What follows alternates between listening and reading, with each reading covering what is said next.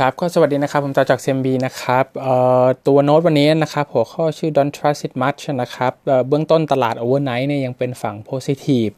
ข่าวไม่ค่อยมีประเด็นอะไรสักเท่าไหร่นะครับ ค่อนข้างเงียบส่วนใหญ่ก็จะเป็นเรื่องของโคโรนาไวรัสเป็นหลักนะครับ ตัวเลขอัปเดตมาฝั่ง US ยังทำนิวไฮอยู่นะครับปรับเพิ่มขึ้นประมาณ 20,000 เคสนะครับอิตาลีกับสเปนก็เป็น epicenter สำหรับฝั่งยุโรปตัวราคาน้ำมันยังทำนิวโลนะครับฝั่ง WTI อยู่ที่ประมาณ20 เหรียญ per barrel นะครับฝั่ง Brent เนี่ยอยู่ที่ประมาณ 22เหรียญ per barrel นะครับ เรื่อง concern หลักก็มาจากตัว demand ที่หายไปเนี่ยนะครับในขณะที่ฝั่ง supply เนี่ยยังปรับตัวสูงขึ้นนะครับช่วงเช้ามีข่าวดีก็คือฝั่ง PMI ของจีน ตัวเลขเดือนมาชมา 52นะครับ bounce มาค่อนข้างเยอะแต่ว่าตัว Authority เองเนี่ยเขาก็มองว่าตัวเลขนี้อย่าเพิ่งเชื่อใจมากว่าทุกอย่างเนี่ยกลับมาอยู่ในฝั่ง expansion mode เอ่อหรือว่ากลับมาเป็น back to normal แล้วนะครับแม้ว่าตัวเมื่อวานเองเนี่ยทางจีนเองก็มีการปรับลดปรับลดตัว 7 day RR นะครับรวมถึงให้ความเชื่อมั่นด้วยว่าาเขาจะ สนับสนุนตัว Market หรือว่าตัว Economy นะครับมีกระสุนเหลือเฟือนะครับพร้อมจะสนับสนุนทุกสิ่งทุกอย่างนะครับด้านข่าวที่ไม่ค่อยดีเนี่ยก็จะมีตัว Moody's Investor Service นะครับที่ปรับลดตัว US corporate debt นะครับ 6.6 trillion เป็น negative outlook ทั้งหมดนะครับ เนื่องจากเพื่อที่จะต้องให้ reflect เกี่ยวกับความเสี่ยงของทางโคโรนาไวรัสนะครับทำให้ความเสี่ยงเรื่องของการ default rate อาจจะปรับตัวสูงขึ้นในอนาคตได้นะครับ เบื้องต้นเนี่ย คนที่โดน บริษัทของฝั่ง US เองนะครับ ที่โดนปรับลดไปก่อนหน้านี้ให้เป็นจังเรทไปแล้วเนี่ยมี Ford มี Delta Airlines ก็ Boeing นะครับแต่ว่ารอบนี้เนี่ยคือปรับทั้งกระดานเลยของฝั่ง US Corporate Outlook นะครับเพียงแต่ว่ามันเป็นการปรับเอาตัว Outlook ลงนะครับ ไม่ได้ปรับตัวเรื่องของ rating เป็นรายตัวมากนักนะครับ ซึ่งผมคิดว่า wave ของการปรับเรื่องนี้เนี่ยอีกสักพักหนึ่งน่าจะเห็นผลกันมากขึ้นนะครับ เนื่องจากว่า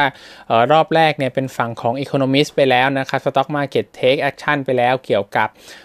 downward revision ของทาง economy นะครับ ถัดมาเป็นเรื่องของตัว unemployment ที่ corporate เริ่มจะ lean cost นะครับ แล้วก็ credit market ที่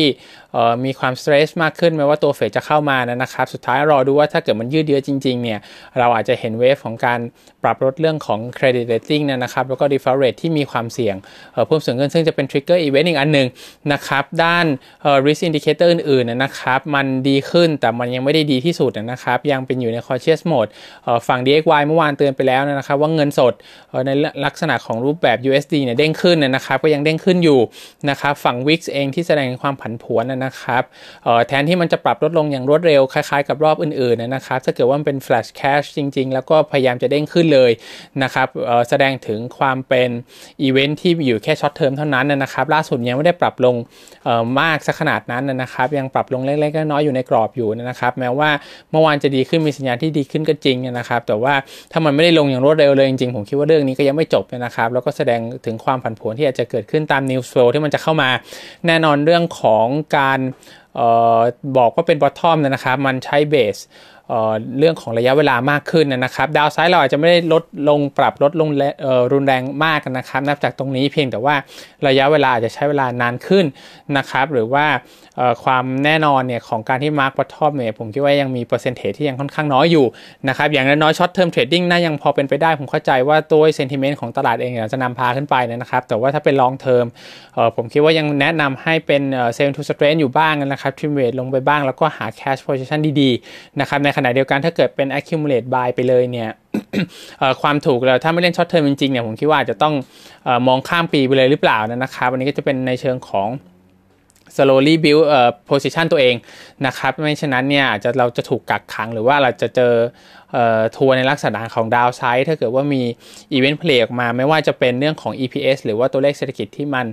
แย่กว่าคาดและถูก revise down กันอีกรอบหนึ่งก็เป็นไปได้นะครับด้าน paper มีอยู่ 2 ตัวหลักๆกันนะครับ เอาตัวอันใหญ่ก่อนคือเวียดนาม strategy นะครับอ่อ analyst เราอัปเดตออกมาเกี่ยวกับราคาน้ำมันที่ลดลงเบื้องต้นเขาปรับตัว assumption ราคาน้ำมันอยู่ที่ 45 เหรียญ per barrel นะครับ จากเดิม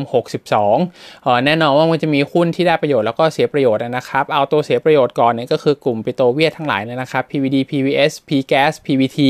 นะครับทั้งหมดเนี่ยน่าจะถูกปรับตัวลดลงเพียงแต่ว่าลักษณะโดย business เอง แล้วก็ quality ของมันอาจจะแตกต่างกันไปบ้างนะครับเขาเชื่อว่าฝั่ง dealing เนี่ยมี backlog อยู่แล้วเนี่ยน่าจะยังพอ outperform ได้นะครับ อย่างน้อยๆก็คือสนับสนุนดีกว่าฝั่ง service นะครับ business อาจจะยังไม่แย่จนเกินไปขนาดนั้นนะครับฝั่ง transport เองเหมือนกันเนี่ย business activity น่าจะลดลงในภาพรวมๆนะครับแต่ว่าเรื่องหลักของราคาในอีควอชันเนี่ยมันมีการันตีพรีเมียมอยู่สำหรับฝั่ง domestic route นะครับ อันนี้ก็น่าจะช่วย mitigation เรื่องของ impact ต่างๆ ออกไปได้นะครับ P-gas EPS เนี่ยเขาเห็น lower average selling price นะครับ ก็ปรับ ตัว EPS ลดลงค่อนข้างเยอะนะครับ 40 กว่าเปอร์เซ็นต์สำหรับฝั่งเยียนเยียน growth นะครับ ตัว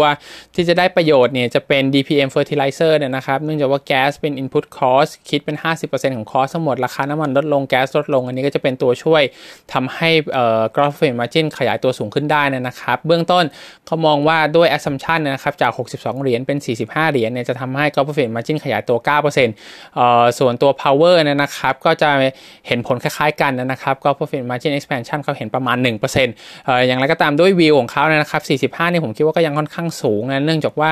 เอ่อณปัจจุบันอยู่ประมาณสัก20 นะครับ standard deviation ของ oil price ประมาณ 30%การเหวี่ยงขึ้น 100%ในระยะเวลาอันสั้นเอ่อเป็นไปได้นะครับแต่ 45 เป็น average ทั้งปีแน่นอนว่าปีนี้ต้นปีเปิดมามันอยู่ประมาณ 60 something นะครับปัจจุบันอยู่ประมาณ 20 เพราะฉะนั้นจะ average out ออกไปให้เป็น 45 เนี่ยแปลว่าจะต้องเด้งกลับขึ้นไปสัก 60 กว่าๆขึ้นไปนะครับแล้วก็โดยใช้เวลาทั้งปีนะครับวิ่งขึ้นวิ่งลงได้แล้วก็สุดท้ายจะอยู่ประมาณ 45 เหรียญเอ่อซึ่งตรงนี้เองผมคิดว่ามันน่าจะยังทำได้ค่อนข้างยากนะครับ เนื่องจากว่าเราก็ยังไม่แน่ใจว่าเอ่อทุกสิ่งทุกอย่างจะจบยังไงบ้างแน่นอนว่าเอ่อราคาน้ำมันที่อยู่ประมาณ under 20 หรือ 20 ต้นๆเนี่ยมันอาจจะอยู่แถวนี้ได้ไม่นานนะครับ แล้วก็ปรับขึ้นก็จริงเพียงแต่ว่าจะปรับได้ทั้งปีหรือเปล่า หรือว่าใช้เวลาแค่ไหนนี่ผมคิดว่าเป็นสิ่งหนึ่งที่น่าจะทำได้ค่อนข้างยากเหมือนกันนะครับ แน่นอนว่าสุดท้ายนะคนที่มันมีประโยชน์เนี่ยด้วยราคาน้ำมันที่มันวิวออกมาในลักษณะของ low level แบบนี้นะครับ fertilizer กับ power ที่มี oil เป็น หรือ oil related product เป็น input cost เนี่ยก็น่าจะถือว่าได้ประโยชน์ไป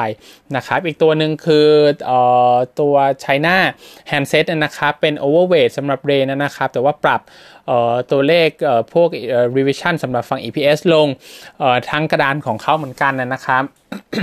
ในภาพรวมตัว Counterpoint Research นะครับ ออกมาว่าตอนเดือน Feb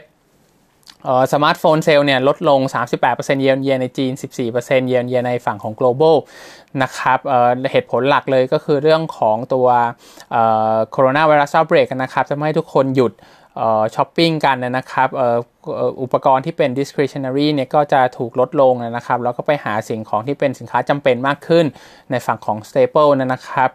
base case containment ของทางเรเนี่ยคือ first half ก็คือจบเดือน Juneนะครับ หลังจากนั้นถึงอยากจะค่อยๆดีขึ้น ช่วงเมษาพฤษภาจนถึง June เนี่ยทุกอย่างน่าจะยังไม่ได้มี positive อะไรสักเท่าไหร่นะครับในเรื่องของฝั่ง demand เนื่องจากว่าทุกคนน่าจะยัง cautious แล้วก็ค่อยๆฟื้นตัวซะมากกว่าแม้ว่าจะเริ่มเห็น เซลล์ในฝั่งของออนไลน์ที่ดีกว่าออฟไลน์ค่อนข้างชัดเจนนะครับแล้วก็อาจจะเป็นแบบนี้ไปสักระยะหนึ่งในเรื่องของ Channel Selling นะครับแต่ว่าในในเชิงของจำนวนแล้วเนี่ยน่าจะค่อยๆ ฟื้นมากกว่านะครับแล้วก็เบื้องต้นตัวเลขน่าจะออกมาเป็นลักษณะของติดลบเอ่อ year on year ยี่ห้อที่ทำได้ค่อนข้างดีก็คือเสี่ยวมี่นะครับซึ่งอันนี้ก็ถือว่าดีกว่าที่ ผมเบื้องต้นคิดไว้เหมือนกันนะครับ เนื่องจากว่าของเสี่ยวมี่เองนอกจากจีนเนี่ยเขามีในลักษณะของ global penetration ซึ่งฝั่ง US กับ EU market เนี่ยเพิ่งจะโดนโควิดกันไปเต็มๆนะครับ เพราะฉะนั้นมันเบื้องต้นในรอบถัดไปอาจจะยังไม่ได้ดีสักเท่าไหร่นะครับ แต่ว่าเดือนเฟบที่ออกมาเนี่ยดีอยู่ที่คาดของเสี่ยวมี่เนี่ยบวก 10% year on year สำหรับตัว shipment sale นะครับมาจากตัวฝั่งจีนที่ แย่ง market share ได้กับฝั่งของอินเดีย